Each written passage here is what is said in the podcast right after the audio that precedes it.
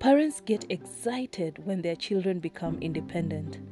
They demonstrate their ability to bathe on their own, eat on their own, and even go to school and come back on their own. However, in God's kingdom, dependence is key.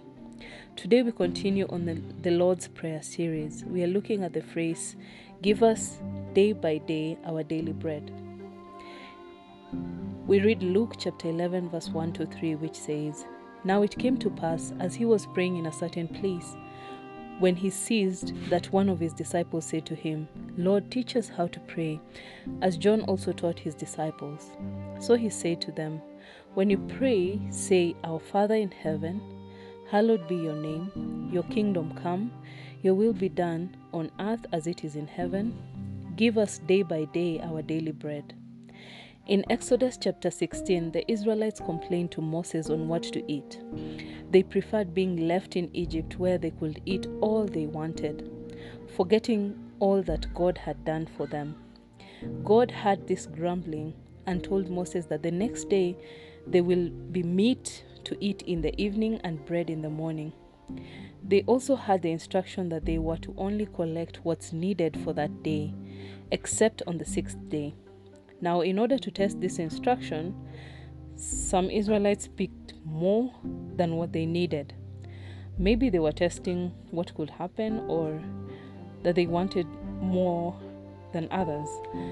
The extra they collected quickly spoiled. Quite unfortunate. In the Lord's Prayer, Jesus taught us to ask God for our daily bread.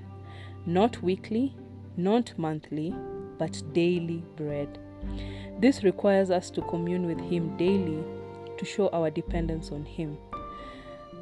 This is for two reasons. One is obviously for our physical being. We need food to sustain ourselves bodily.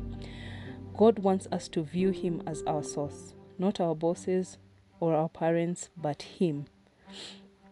Secondly, requesting daily bread is not only for our physical provision, it can also refer to asking God to provide for our less tangible needs. In Matthew chapter 7 verse 7 to 11, Jesus said, Ask and it shall be given unto you, seek and you will find, knock and the door will be opened to you. For everyone who asks receives, the one who seeks finds, and the one who knocks the door will be opened. Which of you, if your son asks for bread, will give him a stone? Or if he asks for a fish, will give him a snake?